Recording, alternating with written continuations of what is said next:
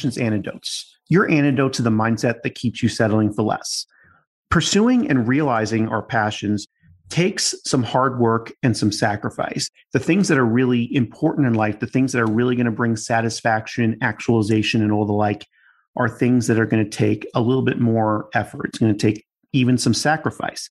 Some people and some pursuits naturally lend ourselves to understanding that sacrifice. And one community that I found that really understands the idea of sacrificing for something is the athletic community. I think I mentioned on previous episodes that this year I trained for and completed Ride the Rockies, which here in Colorado is a six day, 400 plus bike ride up and down the mountains in different places. And it's one of those experiences that you work hard for and you get a certain feeling of kind of that reward for that hard work.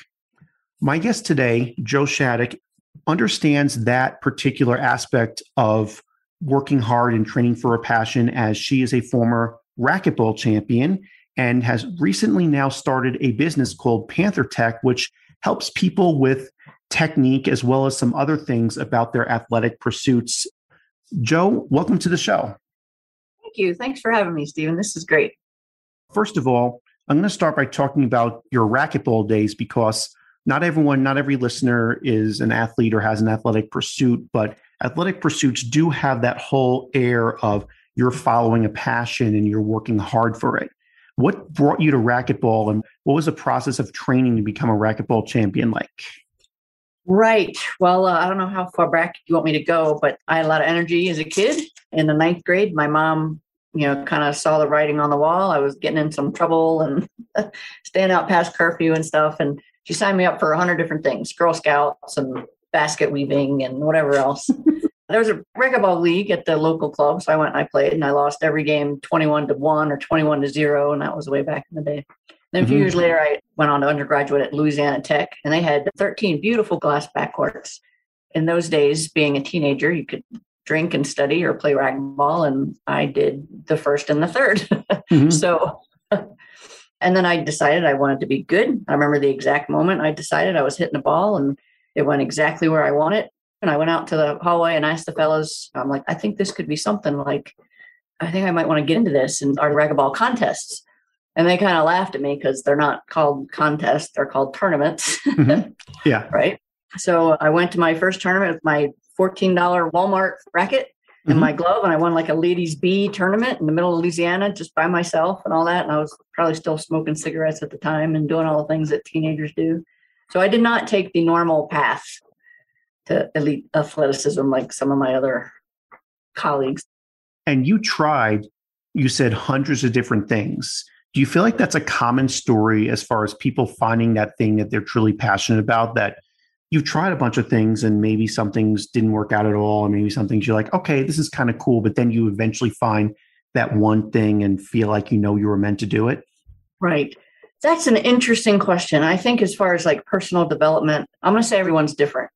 In my case, it was my mom really saying, We got to find something for you to do so you don't end up in trouble. And so I was a teenager, so not really driving yet and all that. It's really important for people in general to pursue a lot of different things. And the reason is, is that you can't get there from here. And if you stay still, you're not doing anything. Mm. So I mean is going out and taking a tennis lesson or learning Spanish, whatever. It's just information. You're not marrying somebody. You're not committed. I tend to filter my thoughts through a filter of is this reversible or not? right. almost everything in life, right, is reversible. And aside from wrecking relationship and that kind yeah, of thing. So, burning bridges for sure. Yeah. So if it's reversible and you can learn something, just say yes. Mm-hmm. And so obviously this applies not just to teenagers, but if someone's listening that's say already in their 20s, 30s, started a career and just doesn't necessarily like it, you're saying it should be the next step. And I think of the idea, one of my previous podcast guests described it as being in a situation where you say, I don't know what I want to do, but I just can't keep doing this. If someone's in that position, the next step you would recommend is just try something or try a bunch of yes. things. Yes, I'm so glad you said that. And there's a lot of different lessons that kind of tell that story. One is one of the times I quit college, oddly enough, I'm a PhD now, but it took me a long time to get there. And mom and I were having a moment and so I was like, Mom, I don't think I like what I'm doing anymore. And she's like, Well, what do you want to do? I said, I don't know. She goes, Well, what do you like to do? And I said, Well, I like to play racquetball. And she said, Well, why don't you just make a living doing that? And it was those, you know, five or six words. I was like, Oh, and love my mom, love her to death. I think I say thank you to her a lot because she's that kind of woman, right? She would just say, Well, don't do anything you don't want to do for longer than two weeks. Right. Oh wow! I wish I, know, I that funny? had someone yeah. telling me that, but yeah, I know, I know. That's obviously a metaphor for life's too short, right? So you're right. If you're explore a lot of things, if it's reversible, it's just information. You can't get there from here. You can get there from somewhere else. And so once you decided that racquetball was your future or what you really wanted to do, what process did you undergo to make it the thing, make yourself yeah. successful at it?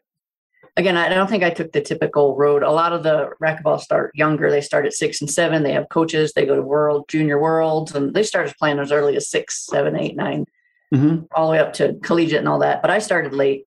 So I would not recommend the way that I did it to people, which is just throw myself in. And, you know, when you teach a boxer, you don't want them to get their butts kicked too early, too often. You want to kind of gradiate your success. It's, it's a theory of performance is that success built on success.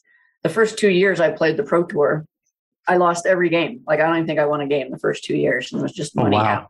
out.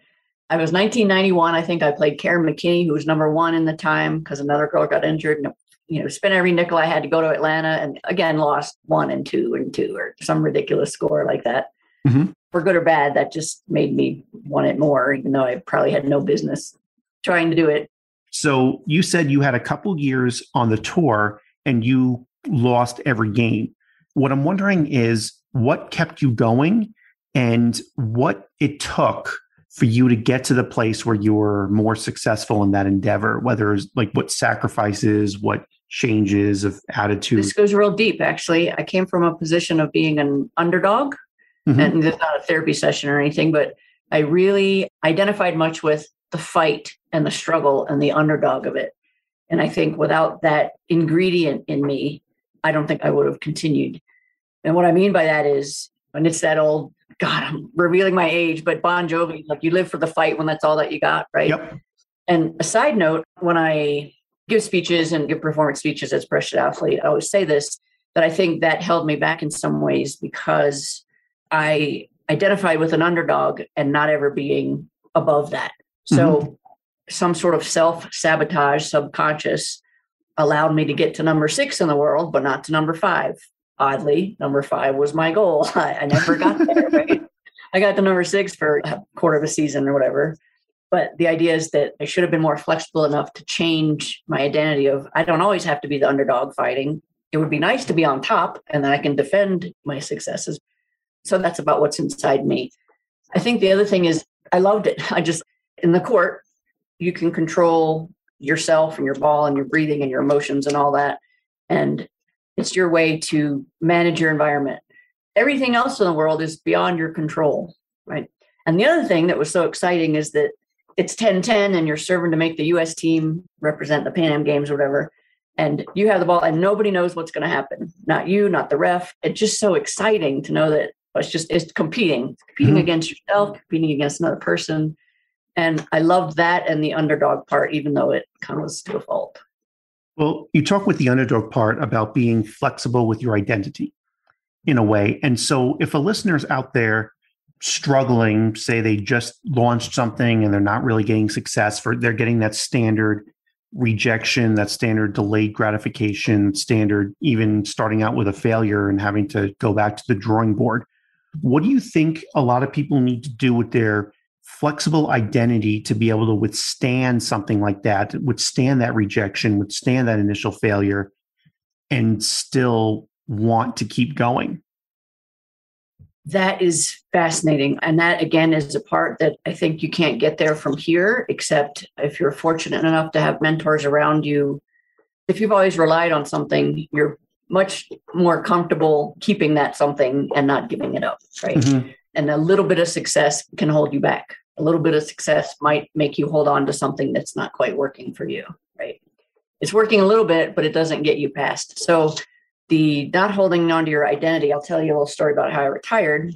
Mm-hmm. I think I might have mentioned this before, but we were playing a season. It was in Arlington, December 18th, 2010. I was feeling not myself for a few months, I think, because the season starts in September. I was like, oh, maybe I have some weird disease or some cancer or something. I don't know what it was. I just didn't feel right. And then I bolted out of bed the morning of the 16th and I realized I would rather be somewhere else. I talked to my friend Anthony, my training partner. and I said, Anthony, I don't know who I am. So you're Joe the Pro. So I went and I played that game and my heart was in it and talked to my other friend. I don't know if you know anything about racquetball, but you take timeouts and Mm-hmm. it was close to the end of the match and my friend came to the door and her name's Angela, uh, number Chile's number one player for a long time. She said, Joe, I know that you're struggling here, but if you go out, wouldn't you rather just go out on, you know, just fighting tooth and nail and just as hard as you can and all that? And I remember saying to her, Yeah, I don't really care. Mm. That was the switch that went off. Now, I say all that to say that the next six months, I don't know who I was. I cried all the time. I couldn't watch any competing on TV, not even poker, not even Oh wow. Family Feud. Oh, yeah, it was Not bad. even that like poker stuff where they have the percent odds of winning at the bottom of the screen. Yeah, yeah, like ESPN poker or lawnmower. I couldn't watch any competing because it just it was just wrong. I wasn't good to stop and I wasn't good to keep going. And so I was kind of stuck in this place. And that identity eventually took a few years to get out of that and into myself. But now I'm not Joe the pro anymore, then I was Joe the scientist. And then I went and got my PhD and now I'm evolving into Joe the athlete, neuroscientist, entrepreneur. So Yeah. Adapt or die. That's the deal. Adapt or die. And so let's talk a little bit about that adaption. So you're the entrepreneur now, and your company, Panther Tech, helps people with their form across multiple sports. What made you decide that this was going to be your path at this point in your life? Well, long story again, going comes back to racquetball roots, is that competing, I didn't come up through the juniors, didn't have the mature strokes that some of my competitors did. And there was also no money in pro racquetball. So you had to do other things. You had to sell lessons and coach and run a program. In fact, side story, I actually remember 2008, the housing crisis. Yep. So my interest rate on a tiny little house I scraped together to afford went to 11%. And I couldn't afford to live there and play the tour at the same time. so I bought a little camper and I don't know if you know anything about Denver, but I lived on the edge of Soda Lakes there with C470 in Hampden. You can see Red Rocks from the camper site. And I just paid this lady $100 a month to park my camper without electricity, had a little generator there. And at night, it was so cold sometimes, I would take a cast iron pot and heat it up and wrap it in a towel and then hug it. Oh, wow. right before I went, I know, still, I mean, looking back, I'm like, that was a crazy person. Uh, so I did that for about two years. And then in the coldest days, I would go to my friend Dave Ginnert's house and he would just leave it open knowing it was cold. I'd go crash on his floor. But anyway, point of that Mhm. is I had to become a good teacher to make money to be able to feed my racquetball habit. And so I spent a lot of time one on one in a court with another human being trying to get them to move in a certain way. And you find yourself using metaphors like pretend that you are a blank or pretend that your racket's a rope or be heavy on this leg and all these words and metaphors to try to get someone to experience the sensation of movement and then replicate it and repeat it. And so that's kind of where the seed lies. And then I was pro at Denver Athletic Club for seven years, and people would come and train with me when they'd fly in. We'd do two a days for six days and train, and then they would go home and they'd come back a few months later, and it was like nothing happened. Like they forgot, forgot all their muscle memory, which is, as a neuroscientist, that's technically a misnomer, but that's just the way that, that Oh, the idea of muscle memory. yeah. Okay. There's no muscles don't have memory. Your motor cortex, your brain has memory, but still. Mhm. So I wish there was a way I could capture my instruction and like freeze and capture it and then have them take it with them. So that was kind of the beginning. Side note to that, my dissertation was exactly that. It was how does the brain change going through motor sequence from not knowing how to do anything at all to being relatively proficient at it in a short amount of time. So muscle memory, as I say, happens in minutes or months. We did about a week of absolute intense training to do a drawing task. But anyway, that's how it started. So I wished I could capture my instruction and have my athletes capture the sensation of movement and self correct at home when I wasn't around. And what I love about the story is how your experience. So, first of all, you had an experience because of the nature of your sport that was like a sacrifice that you had to make for racquetball. I mean, living in the camper and dealing with all that heating up, but also the component of to pursue your passion with racquetball, you not only lived in the camper for a little while, but you also were, as you said, there's no money in it. So you were teaching all these lessons. I think a lot of people are going to approach something like that.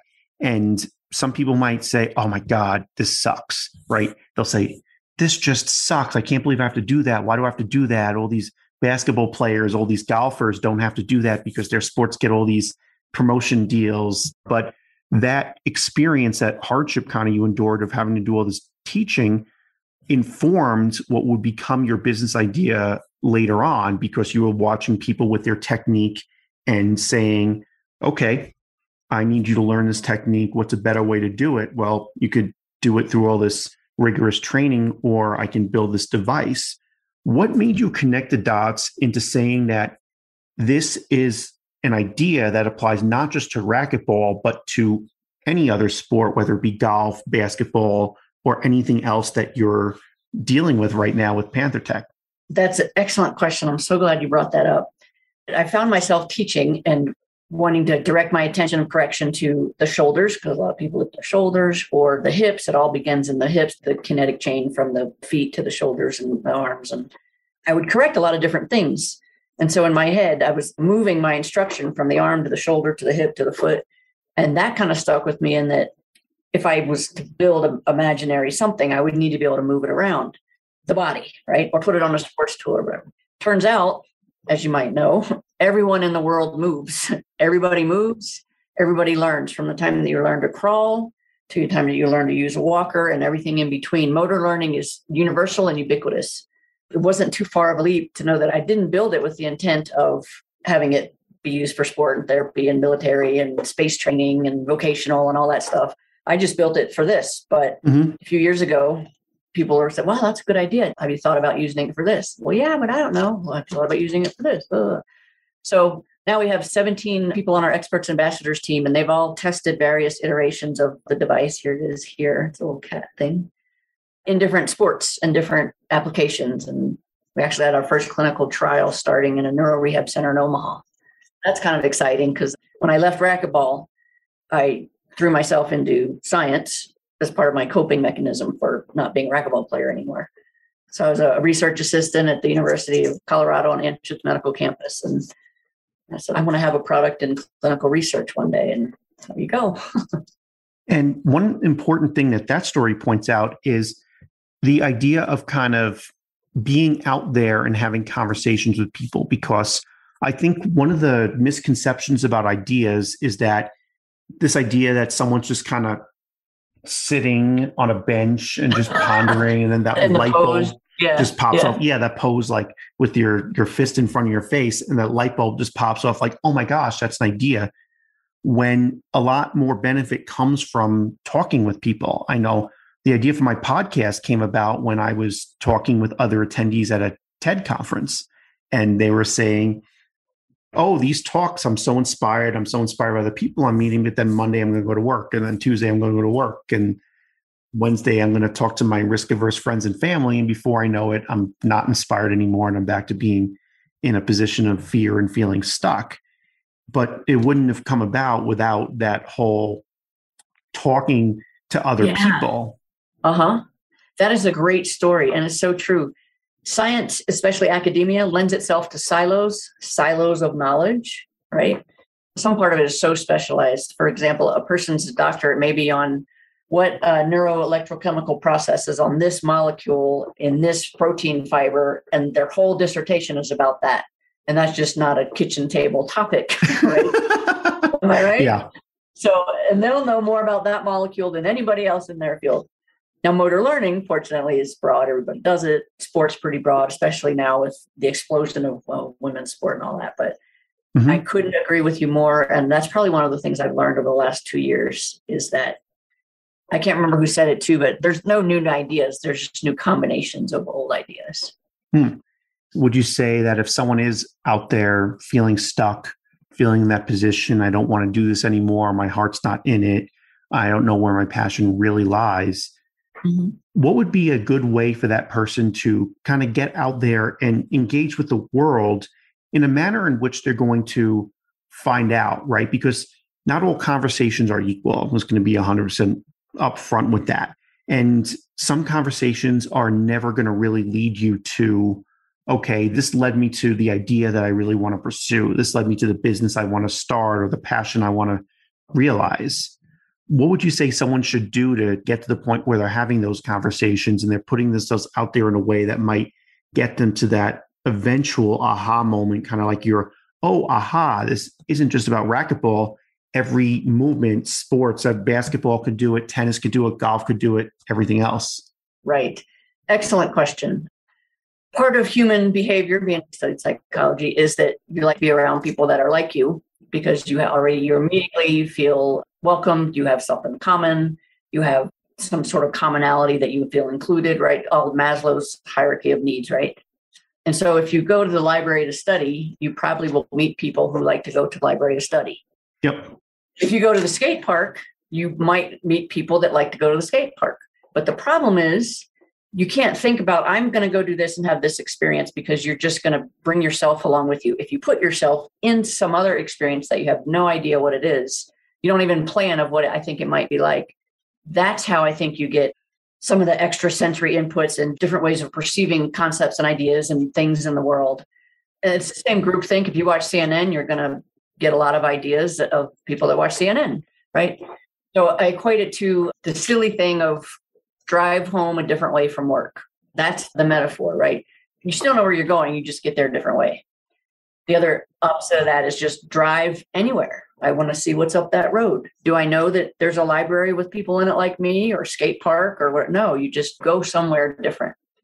It's just information. You can get to the road and say, turns out this is a cooking class and I don't like that. And I'll turn around and come back. It makes sense in the context of what you were saying before about trying a hundred things before landing on a racquetball, right? And you just tried a whole bunch of things. And this is kind of like a, almost a meta version of it where like maybe if someone doesn't even know what to try right? Yes. So then they're having the conversation of i don't even know what to try. I just need to meet people. But to meet people or to expose yourself to any different ideas you just have to try to do anything different. You change up your morning routine. Anything. Wake Yes. up earlier wake up later i'm a proponent that there's no one formula success. It's not like those infomercials where it's like wake up at 4:30 and you'll be successful beyond your wildest dreams, right? Yeah. But maybe that'll work for someone. Maybe staying up until 2 will work for someone else or maybe finding different groups of people or finding out about a different place because even if you take a different route home, maybe you'll see a different storefront or you'll see a different image of something or encounter a different thing that inspires you. As a neuroscientist, your thoughts are all about different associations that come to you as you navigate yourself in the world, right? Listening to podcasts, for example, led me to be here. Uh, not listening to the same radio station every time, listen to some music that I absolutely hate, or uh, it's just it, it's crazy, right? and it keeps your mind open. And I don't mean that in a you know in a very non-scientific way. Do something different. In fact, I'll tell you this: in training in racquetball, we all like to practice things we're good at because it feels good because we're good at them. So it feels it's like this cycle, right? And I think going through life, the same thing is you do what feels good, and it's the same thing and the same thing, the same thing. So in the training that I mentioned, we would do, we'd spend 20 minutes out of every hour. Whatever your worst skill was that day, we would dive into that. And it doesn't mean it's bad, right?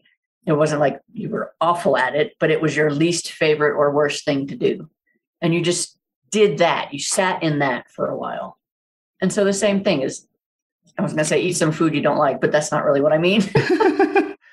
but it makes sense. And one of the things that's been on my mind uh, as you were talking about this Uh-huh. is the idea that we all get into ruts. Like every once in a while, there's that uneasy feeling, that rut. And it comes from, as you said, you're doing what makes you feel good, or you're doing what you're enjoying, you're doing what comes natural to you. And before you know it, you're only doing the same thing, the same thing, and you need some differentiation.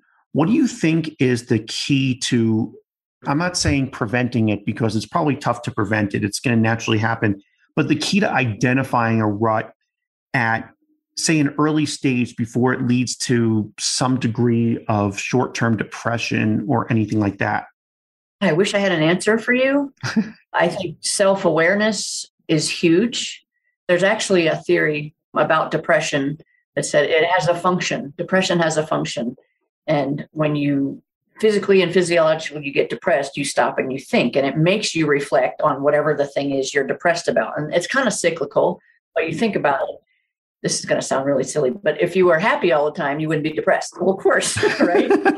so the symptom of depression makes you slow down and reflect. And that's maybe your, I don't know how you stop it before it gets there, right?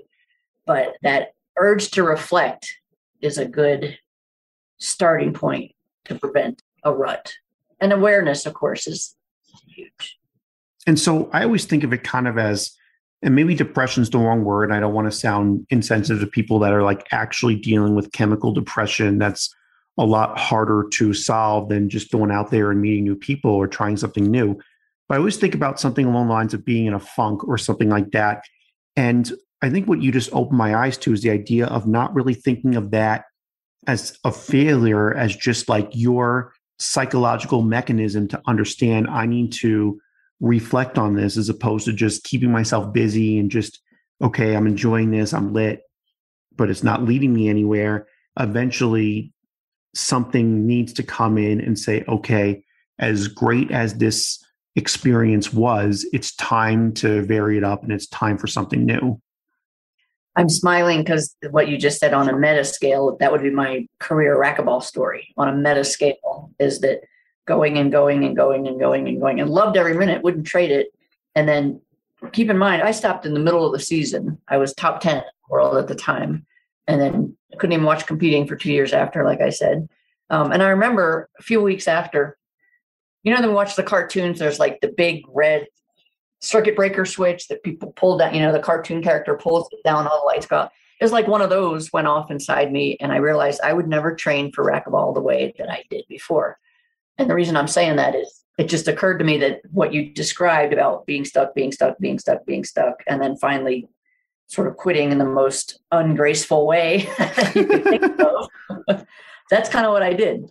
That reminds me of the stereotype of like the really old cartoons, the ones from before I was born, where someone's like running in the air and they're just running fine in the air oh, until yeah. some minute they realize, like, oh my God, I'm not on the ground anymore. And they instantly just fall down oh, the yeah. entire canyon or something uh-huh. like that. Yeah, that's really clever. You talked about the training you did for racquetball. How intense was that training? How much intensity did you have to bring to kind of as you said before, alluded to playing catch up because a lot of people started when they were six or seven and you didn't get into it until a little bit later. A couple of stories come to mind. One is it's a sport you can play for a long time. So I started at 17. I played for another 23 years or so. Mm-hmm. And it's a young sport, so it's still evolving. And actually, technically, the sport now is, oh, it's so much different than it was when I first started. And when I first started, I was one of the few people that dove on the court, dove. And now everybody dives. Everybody dives. The game's harder, the ball's faster, the rackets are lighter. One of the training things I remember is being 26, 27, thinking that was a little. My friend Sarah Wahoftig and I would train and we'd be doing sprints. And whatever your weakness was in your head, the other person would whisper that or yell that at you as you were doing your training. For example, wow. I mean, looking back, you couldn't do it with somebody else, but I was like, yeah. you old. Are you sure you want to do this? You should just quit you're 26 now and just trying to do whatever workout you're doing. And I said, yeah, you're just old. You should quit. Or whatever your weakness is, you don't have that serve. You'll never have that serve. And this is going to be very anti psychology to a lot of the performance people out there that said you never want to accentuate the positive. And part of that is pre planning. So in a match, and I never felt old, I still don't, but it must have been a worry of mine sometime. But in a match, if those doubts start to poke their head in, you've already beat them a thousand times because you did it in practice when you were doing wind sprints or lifting weights. You see what I'm saying? It almost reminds me of the way vaccination works, where you expose yourself to little amounts yes. of something and then your uh-huh. immune system builds up. You're building up your psychological immune system to your own systems of self doubt. Don't go say, Joe said you should always announce all your negative feel like, no, that's not it.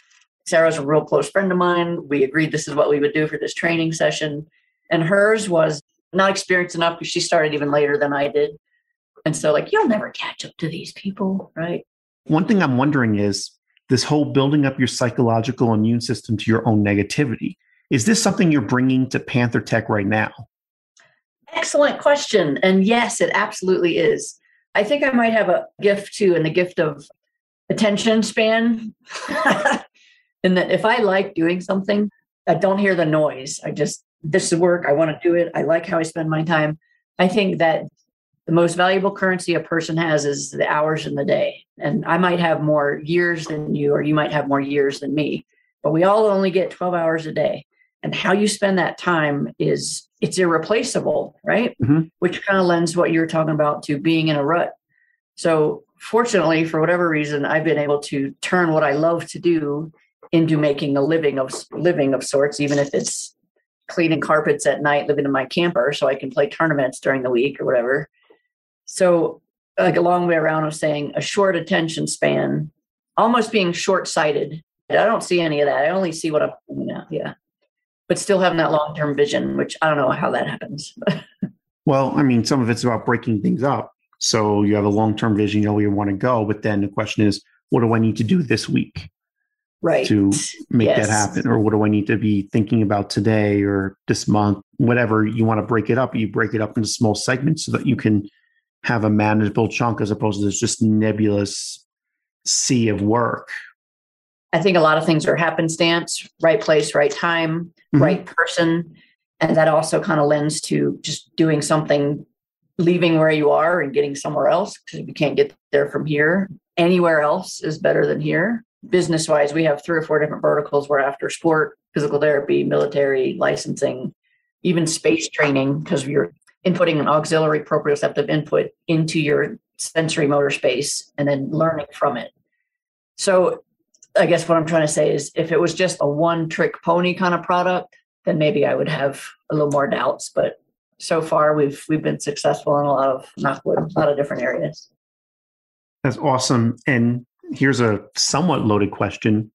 You alluded to our most valuable currency being our time. Would you say that there's anything that represents an extremely poor use of that currency of our time? Like me personally, or in the world? In the world in general. Like, what do you think people do that is just like a really bad use of time? Or if that's too broad, you can say for you personally too. But yeah. this is going to sound silly, but I'm not a very good typist. And so if I'm typing an email, I have 20 minutes of conversation, 20 minutes of content in my head. It's so inefficient to type it. And I know that's probably not what you are after. That makes perfect sense though, because it's the idea of doing the things that you're just just not good at as opposed to passing them off to someone else. Yeah, exactly. What I'm going to say is going to sound sexist, but in the old days when the woman only was the secretary and the man was the CEO and said, you know, Miss Penny, I need you to take a dictation, right? They don't do that anymore. And that's good news. But the technology exists out there. So you can talk in your microphone and say this, this, this, this, and this. I've had at least three or four times a week, I talk into my phone just to record audio about what I'm thinking and what I'm saying on the drive home, or I listen to it later, and a few more associations have come in. And then by, by the time I know it, I have a concept and an action of something to do. It makes sense the idea of being more efficient with your time and finding ways that work around some of the places that when you're experiencing frustrations with a task, once again, be aware. And when you're aware of those frustrations, be like, okay, I need to figure out another way to do this. I need to figure out something more efficient, more effective, whether it be, okay, this is a good place to hire someone to do this, or this is a good place to use the technology you have. Like, even if you decide, like, oh, I'm really bad at searching for songs on Spotify, so I'm just going to yell, hey, Alexa, play this song. yeah, even that. Yep. Yep. That's exactly right. So, one last question I had was we talk about how your athletic pursuits gave you the ideas in your head or the understanding of what passion and what sacrifice it takes to start up a business, to see it through its fruition, to make everything happen, to coordinate everything, to market, get through some of these other setbacks that we all experience. For anyone that's, say, younger, what other experiences would give people that kind of understanding of what it's like to really pursue something? Really okay i had to sacrifice day in day out. So i have to be i lived in a camper van but some amount of even if the sacrifice is just as simple as my friends were all partying last night and i had to stay home and work on an investor pitch right? Right excellent questions about a year into this startup and this doesn't have anything to do with racquetball but every day it feels like you make the Olympic team and then you get fourth in the Olympic in the same day. It's just it's, incredible roll. It's crazy. It's an incredible roller coaster. And I heard that story when I started. I oh man, it's going to be an adrenaline rush and blah blah blah. And I'm like, okay, I guess so. And then you, you ever been in the Grand Canyon? By the way, so it's on my list. I don't want to say bucket list, but I unfortunately have never made it to that particular. I've been to Yellowstone, Grand Teton, a bunch of other stuff. So okay, so that makes sense. So okay, so people have told you, "Oh my gosh, it's amazing!" You'll and you're like, "Oh yeah, I'm sure it's incredible," and then you see it, and your brain just can't even process mm-hmm. what you're seeing because it's so big, so overwhelming, so amazing, so whatever. How can I describe what it's like, the ups and downs here? Again, the Olympic thing, but also there's no failing and there's learning and everybody has different words to say that but there really is no failing. There's only learning. If your goal is the process you'll never lose. And i mean lose in the broad way not w's and l's right? If your process is to wake up be open-minded work hard seek new adventures try to learn something every day listen more than you talk one thing i was going to add to is if you have a Twitter, how many people are following you on your Twitter and how many people do you follow? I think that might say a lot.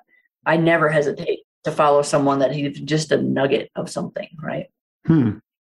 That's an interesting take on it because I think a lot of people, especially people who are trying to be influencers, the mark of success is that you have more followers than people that you're following. Yeah. But if you're following more people than people that follow you, it means you're in a digital sense listening more than you're speaking. That's how I would say it. And actually, I was thinking about leadership the other day. I'm not a leader of people. I know that. I played an individual sport. I coached individuals at a time. I'm not a leader of people. I think I'm a leader of my own thought. And I'm free to flow that way to come up with things and ideas and that kind of thing. But you wonder two people can be walking alone, separate fields, and one is a leader because a thousand people followed them, and one isn't. I don't know that that's even the right comparison. What I mean is, you can be a leader and not have people follow you. You're just doing your own thing, right? And then you can be a leader that says, "Come on, guys, everybody, follow me. We're going to blah blah blah blah." Does that make sense?